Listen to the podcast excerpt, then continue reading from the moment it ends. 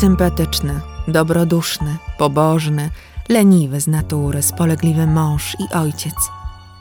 I seryjny morderca. Poznajcie Anatolija Piotrowicza Siedycha.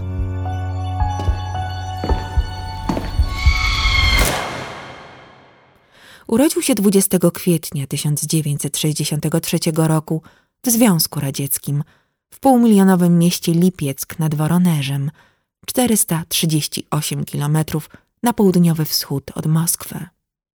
Mężczyzna był wzorowym obywatelem, ojcem dwójki dzieci, syna i córki i głową rodziny.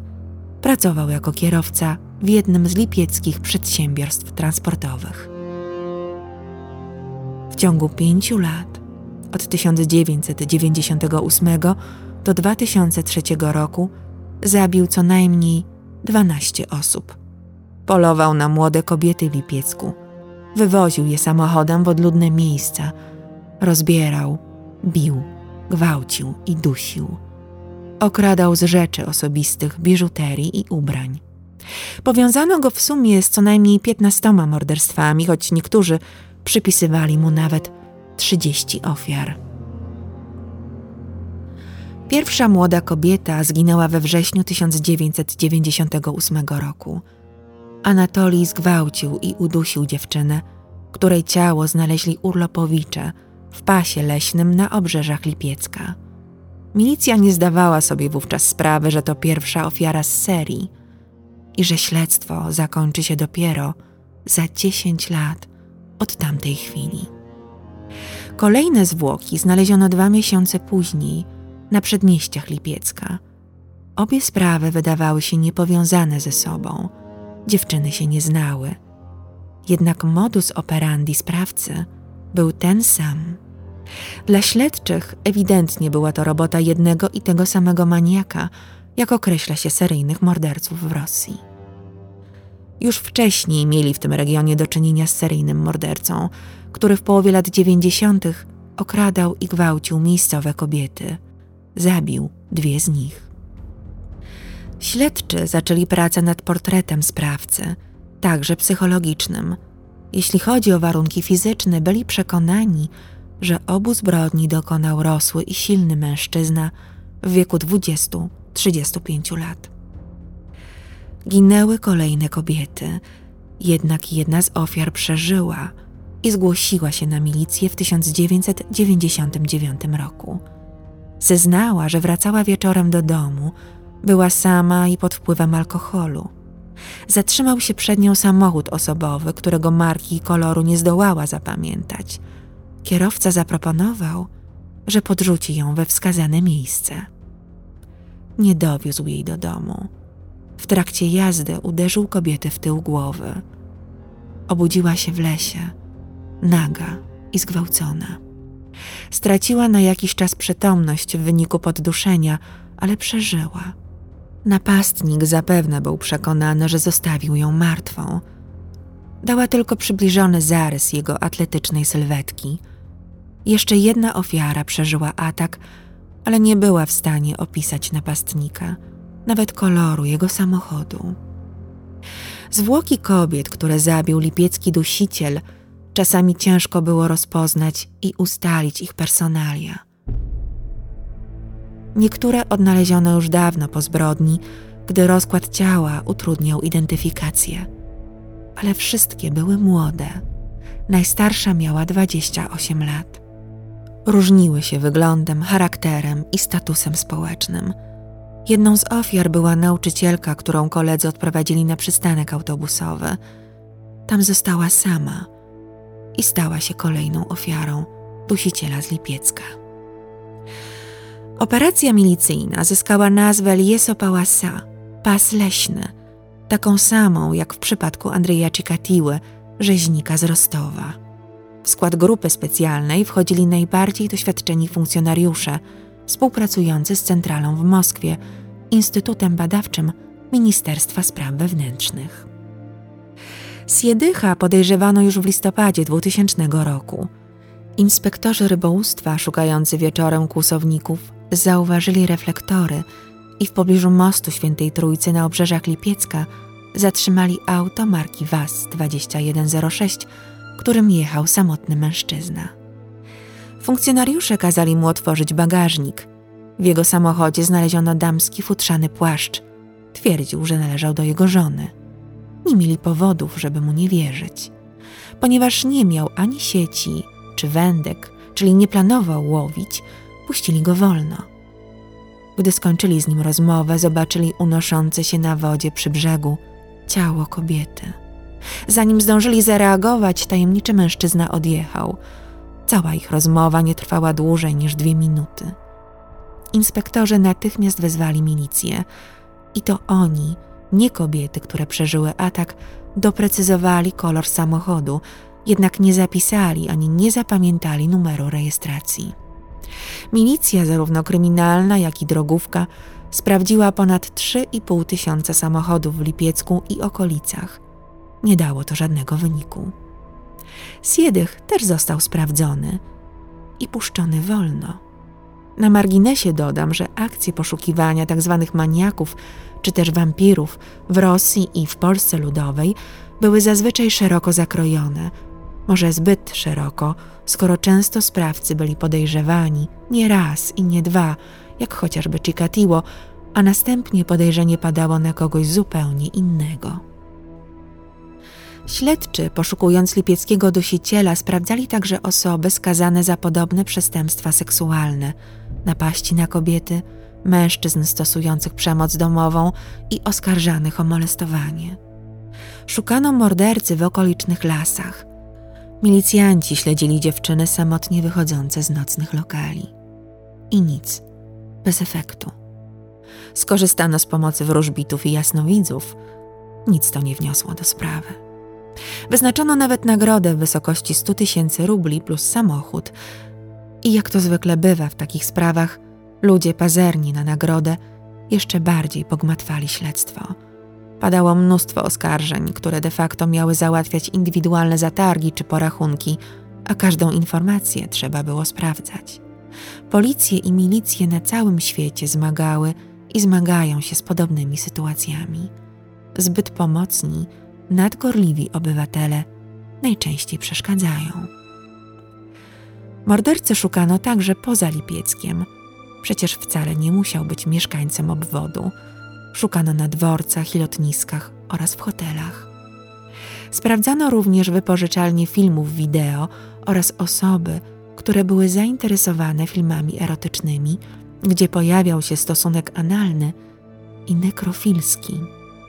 W historii lipieckiego Chikatiły pojawia się pewna zagadka. Wciąż w sprawie wypływało określenie perwersyjny seks w odniesieniu do gwałtów seryjnego mordercy, jednak tylko w jednym miejscu, w nowościach lipieckich, znalazłam informację, że poszukiwany był nekrofilem, że gwałcił zwłoki zamordowanych kobiet. Podobnie jak w przypadku Chikatiły, milicja wytypowała początkowo innego podejrzanego. Pasował do portretu. Samotny, w szacowanym wieku, prowadził rozwiązły tryb życia, lubił seks analny i miał samochód WAZ 2106. Został aresztowany. Mężczyzna pozornie pasował, ale nie sprawiał wrażenia mordercy. Odpowiadał na pytania, niczego nie ukrywał, ani swoich preferencji w łóżku, ani innych szczegółów. Nie bał się, bo nie był winny. I choć milicja zwolniła go, nadal miała na niego oko, czego zapewne mężczyzna był świadomy.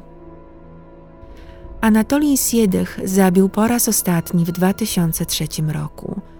Potem tylko wspominał swoje zbrodnie, bo przez lata nie pozbył się rzeczy zabranych ofiarom. Trzymał je w swoim garażu. Czemu przestał zabijać? Zaczęło mu mocno szwankować zdrowie – doskwierało mu nadciśnienie. Zupełnie jak osławiony BTK, czyli Dennis Rader, który też z powodu stanu zdrowia porzucił seryjne mordowanie. W czerwcu 2008 roku syn Siedycha, Timur, przypadkowo znalazł w garażu ojca telefon komórkowy jednej z jego ofiar i włączył go. Milicja od razu namierzyła lokalizację aparatu i uzyskała nakaz rewizji. 4 czerwca 2008 roku funkcjonariusze jednostki operacyjno-śledczej Wydziału Kryminalnego Zarządu Spraw Wewnętrznych obwodu lipieckiego udali się w miejsce, skąd docierał sygnał telefonu w Lipiecku. Siedych wypierał się zarzutów. Twierdził, że telefon kupił od znajomych. Historia z telefonem była tylko wisienką na torcie w śledztwie. Tak naprawdę Siedych był podejrzanym numer jeden. Sprawa z telefonem ułatwiła procedury zatrzymania i drążenia kwestii dowodów rzeczowych. W garażu 45-letniego Siedycha znajdował się też samochód, zielony Was 2106, który widzieli świadkowie oraz przedmioty należące do zabitych młodych kobiet, dwie skórzane kurtki i stanik. Anatolij zamierzał rozebrać auto na części i sprzedać je. Samochód nie miał już kół. Swoje trzy grosze do oskarżenia dorzucił świadek z kręgu znajomych Siedycha, który przedstawił na milicji pewne intymne informacje, jakimi podzielił się z nim Anatolii. Do dziś nazwisko tego człowieka jest utajnione. Wbrew tak silnym powiązaniom ze zbrodniami, grupa krwi Anatolija nie zgadzała się z grupą krwi sprawcy. Wynikało to z błędnie przeprowadzonego badania nasienia. Dokładnie taka sama sytuacja wydarzyła się przed laty w sprawie Chikatiły. W 2008 roku milicja lipiecka uzyskała możliwość przeprowadzenia badania genetycznego. Śledczy cały czas przechowywali próbki śladów biologicznych gwałciciela i mordercy. Sperma znaleziona na ciałach ofiar należała do Siedycha. Leniwy i dobroduszny grubas, jak określała go rodzina i koledzy z pracy, nie pasował do wizerunku seryjnego maniaka. Był już dziadkiem w tamtym czasie. Wzorowy mąż i ojciec nie awanturował się w domu, nie podnosił głosu na żonę, syna i córkę. Aresztowany, teatralnie dawał do zrozumienia, że ma problemy z oddychaniem, prosił o lekarstwa. Śledczy mieli przed sobą mężczyznę, który sam o sobie mówił, że jest stary i gruby. Opowiadał o swoim zgodnym pożyciu małżeńskim, o tym, jakim jest pomocnym sąsiadem, jak bardzo lubi jeździć na nartach. Ale to nie była cała prawda. Spójrzcie na Anatolię. Wyobraźcie sobie, że siedzi przed wami wielki facet z łysą głową, o mięsistych rysach twarzy, wydatnym brzuchu i wielkich dłoniach. Ten sam, który z zimną krwią porwał, zgwałcił i udusił dwanaście kobiet, po czym zawsze wracał do domu i wchodził w rolę dobrego ojca i męża. Portret pamięciowy w niewielkim stopniu przypominał aresztowanego. Anatolij, w przeciwieństwie do poprzedniego podejrzanego, nie zachowywał spokoju. Mowa jego ciała dawała jasno do zrozumienia, że coś ukrywa. Kręcił się, wiercił, kłamał, poprawiał zeznania. W Lipiecku nie było wykrywacza kłamstw. Byli nim sami milicjanci.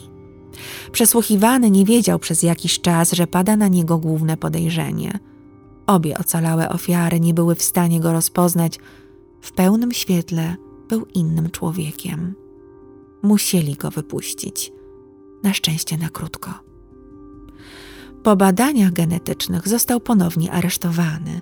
Najpierw się przyznał, potem wycofał zeznania, a jak już go przyłapano na ewidentnym kłamstwie, symulował atak serca. Co sprawiło, że zaczął zabijać, pozostaje tajemnicą. Jego żona przez cały proces wierzyła w jego niewinność, bo był taki wspaniały, miły i kochany. Podczas wizji lokalnych zaskakująco dokładnie wszystko pamiętał, wszelkie szczegóły zbrodni. Przyznał się do sześciu morderstw. Oskarżono go o dwanaście. Śledczy udowodnili popełnienie trzech zabójstw oraz dziewięciu zabójstw połączonych z gwałtem. Uznano Siedycha za poczytalnego, choć w trakcie procesu zmieniał zeznania i lawirował. Opowiadał, że morderstwa popełnił pod wpływem demonów. W końcu całkiem wycofał się z przyznania do winy, upierał się, że zmusili go do tego milicjanci. Podczas pobytu w areszcie zaczął wnikliwie studiować literaturę naukową z zakresu kryminalistyki. Podważał wyniki badań genetycznych, które wskazywały na niego z dokładnością 99,9%. Napisał własną obronę o objętości 250 stron. Na rozprawie krzyczał, że Bóg wszystkich ukaże. W przeddzień 46 urodzin Siedycha, w poniedziałek 19 kwietnia 2010 roku, Aleksander Karlin, sędzia Sądu Okręgowego w Lipiecku, skazał go na dożywocie za 12 morderstw, 9 gwałtów i 3 kradzieże. Nakazano mu również wypłatę odszkodowania na rzecz rodzin ofiar za straty moralne w wysokości 3 milionów 400 tysięcy rubli. Miał też pokryć koszty procesowe w wysokości 300 tysięcy rubli. Po ogłoszeniu wyroku powiedział: Nie popełniłem tych zbrodni, więc proszę o uniewinnienie mnie. Po tych słowach krewni ofiar obrzucili go wyzwiskami. Anatolij Siedych trafił do kolonii karnej Czarny Berkut w obwodzie Swierdłowskim. W brytyjskich mediach możecie znaleźć informację, że we wrześniu 2013 roku popełnił samobójstwo, powiesił się w celi. Jednak regionalna federalna służba więzienna zdementowała te informacje. W lutym 2018 roku przeniesiono Siedycha do kolonii karnej w Republice Mordowii, tzw. Tak strefy mordowskiej. Siedzi sam w celi przeznaczonej dla dwóch osób. Raz dziennie wyprowadzany jest na spacer, raz w tygodniu do łaźni. Ma 59 lat, o ile jeszcze żyje, bo tego nie wiemy na pewno. Co ciekawe, w obwodzie lipieckim niemal w tym samym czasie polował podobny seryjny morderca Wiktor Wiktorowicz Sotnikow, rocznik 1961, urodzony sadysta, zwany szatanem. Mordował od 2000 do 2011 roku. W przeciwieństwie do Siedycha od dzieciństwa przejawiał skłonności do agresji i przemocy – Torturował zwierzęta, znęcał się nad rodzicami i nad siostrą. Wcześniej też dokonał dwóch gwałtów, ale zapłacił pokrzywdzonym kobietom, by nie poszły z tym na milicję. Zabił po raz pierwszy 30 września 2000 roku. Ofiarą była dziewiętnastolatka Wirginia Bruncewa, której, uwaga, zaproponował podwiezienie, gdy stała na przystanku autobusowym. Podobno sama zgodziła się pójść z nim na drinka do niego w domu. Doszło do kłótni. Pobił ją, wywiózł w pole i podpalił w stogu siana. Matka dziewczyny nie wierzyła w jego wersję. Była przekonana, że napastnik zmusił dziewczynę, by weszła z nim do domu. W 2002 roku zyskał wspólnika. Niepełnosprawny Aleksander Lenszyn który przed laty pracował w strefie katastrofy w Czarnobylu, mieszkał w jego stodole dla Bimbru, który pędził Sotnikow. Dobrali się w morderczy duet. Do zabijania używali noży i młotów kowalskich. Ofiarą wiązali ręce i nogi, usta zaklejali taśmą klejącą. 25-letnia Inessa Bykowa szła wzdłuż drogi, gdy jadący starym Moskwiczem Sotnikow i Lenszyn zaproponowali jej podwiezienie. Kobieta zgodziła się wsiąść do auta, ale zaloty mężczyzn odrzuciła i została pobita na śmierć. Ostatni cios, kudy gras zadał jej Lenszyn, dźgnął ją nożem. Ciało Inessy mordercy próbowali utopić w rzece, jednak wciąż wypływało, więc ukryli je w śmieciach, w nieczynnej kruszarni wapienia. 1 stycznia 2003 roku para złoczyńców zabiła 31-latkę, Zoję Roszcinę, która świętowała z nimi Nowy Rok. Kobieta pomagała Sotnikowowi w pracach domowych za darmowy alkohol. Pijani mordercy pochwalili się jej swoimi zbrodniami, a potem naszła ich refleksja, że kobieta pewnie doniesie na nich na milicję. Odurzoną alkoholem kobietę wrzucili do auta i zostawili w szczerym polu zamarzła na śmierć. Gdy znaleziono jej ciało, zabójcy zapytani o zniknięcie Zoi twierdzili, że już jakiś czas temu wróciła do matki i nie mieli z nią kontaktu. W marcu 2003 roku zabili 46-letniego mężczyznę, który poprosił ich o podrzucenie do Tambowa. Ciało zostawili na poboczu i przysypali śniegiem. Kilka dni później z ich ręki zginęła 66-letnia emerytka – też prosiła o podwiezienie. W grudniu 2005 roku Sotnikow pił z 32-letnią Walentyną Miedwiediewą, którą obiecał zawieźć do Lipiecka. W drodze do miasta porzucił ten zamiar i zostawił pijaną kobietę w śniegu. Zamarzła. Dokonał jeszcze dwóch zbrodni, zanim świadkowie dostrzegli go tuż przed popełnieniem ostatniego morderstwa. W 2008 roku ożenił się z 25-latką. W kwietniu 2010 roku przyprowadził do domu obcą dziewczynę, której personaliów nigdy nie udało się ustalić. Rozebrał ją, ogolił jej głowę na oczach żony. Następnie zabrał partnerkę i ofiarę do samochodu i pojechali nad brzeg rzeki Matyry. Tam zadźgał dziewczynę nożem. Zwłoki spalił. Aleksander Szkatow był jego ostatnią ofiarą. Sotnikow namówił go, by pomógł mu zebrać drewno na opał. Zabił go w lesie, gdzie porzucił ciało. Ktoś jednak widział, gdy Wiktor oferował zbieranie drewna. Zatrzymano Sotnikowa, a świadkowie go zidentyfikowali. Po aresztowaniu zaczął przyznawać się do innych przestępstw. Żona Sotnikowa wiedziała o jego zbrodniach. Szatan tłumaczył jej, że w ten sposób łagodzi stres. Była też bita i zaszczuta przez męża, bała się zeznawać. Sotnikow wyznał, że gdyby nie ona, zabiłby więcej osób.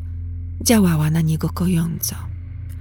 22 października 2013 roku sędzia Swietłana Diacina uznała go winnym ośmiu morderstw i skazała na dożywocie oraz zobowiązała do zapłaty półtora miliona rubli odszkodowania matce pierwszej ofiary. O dziwo, po usłyszeniu wyroku Sotnikow przeprosił ofiary, żonę i okazał żal. Na koniec powiedział: Serdecznie pozdrawiam żonę i dzieci. Odsiaduje karę w osławionej, największej w Rosji kolonii karnej Czarny Delfin. Lędszyna skazano na 19 lat więzienia za współudział w morderstwach. Co łączy historię obu zbrodniarzy, które wam opowiedziałam? Oczywiście poza niemalże tym samym miejscem i czasem, w których dokonywali zbrodni. Łączy ich zagadka. Łagodny Siedych i agresywny Sotnikow byli tak samo okrutni wobec swoich ofiar. Jeden miał dwie twarze, drugi nie skrywał swojej prawdziwej natury przed nikim. Tak różni, a zarazem tak podobni.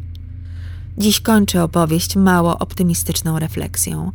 Mam wrażenie, że nigdy nie poznamy odpowiedzi na pytanie, czy człowiek rodzi się mordercą, czy się nim staje.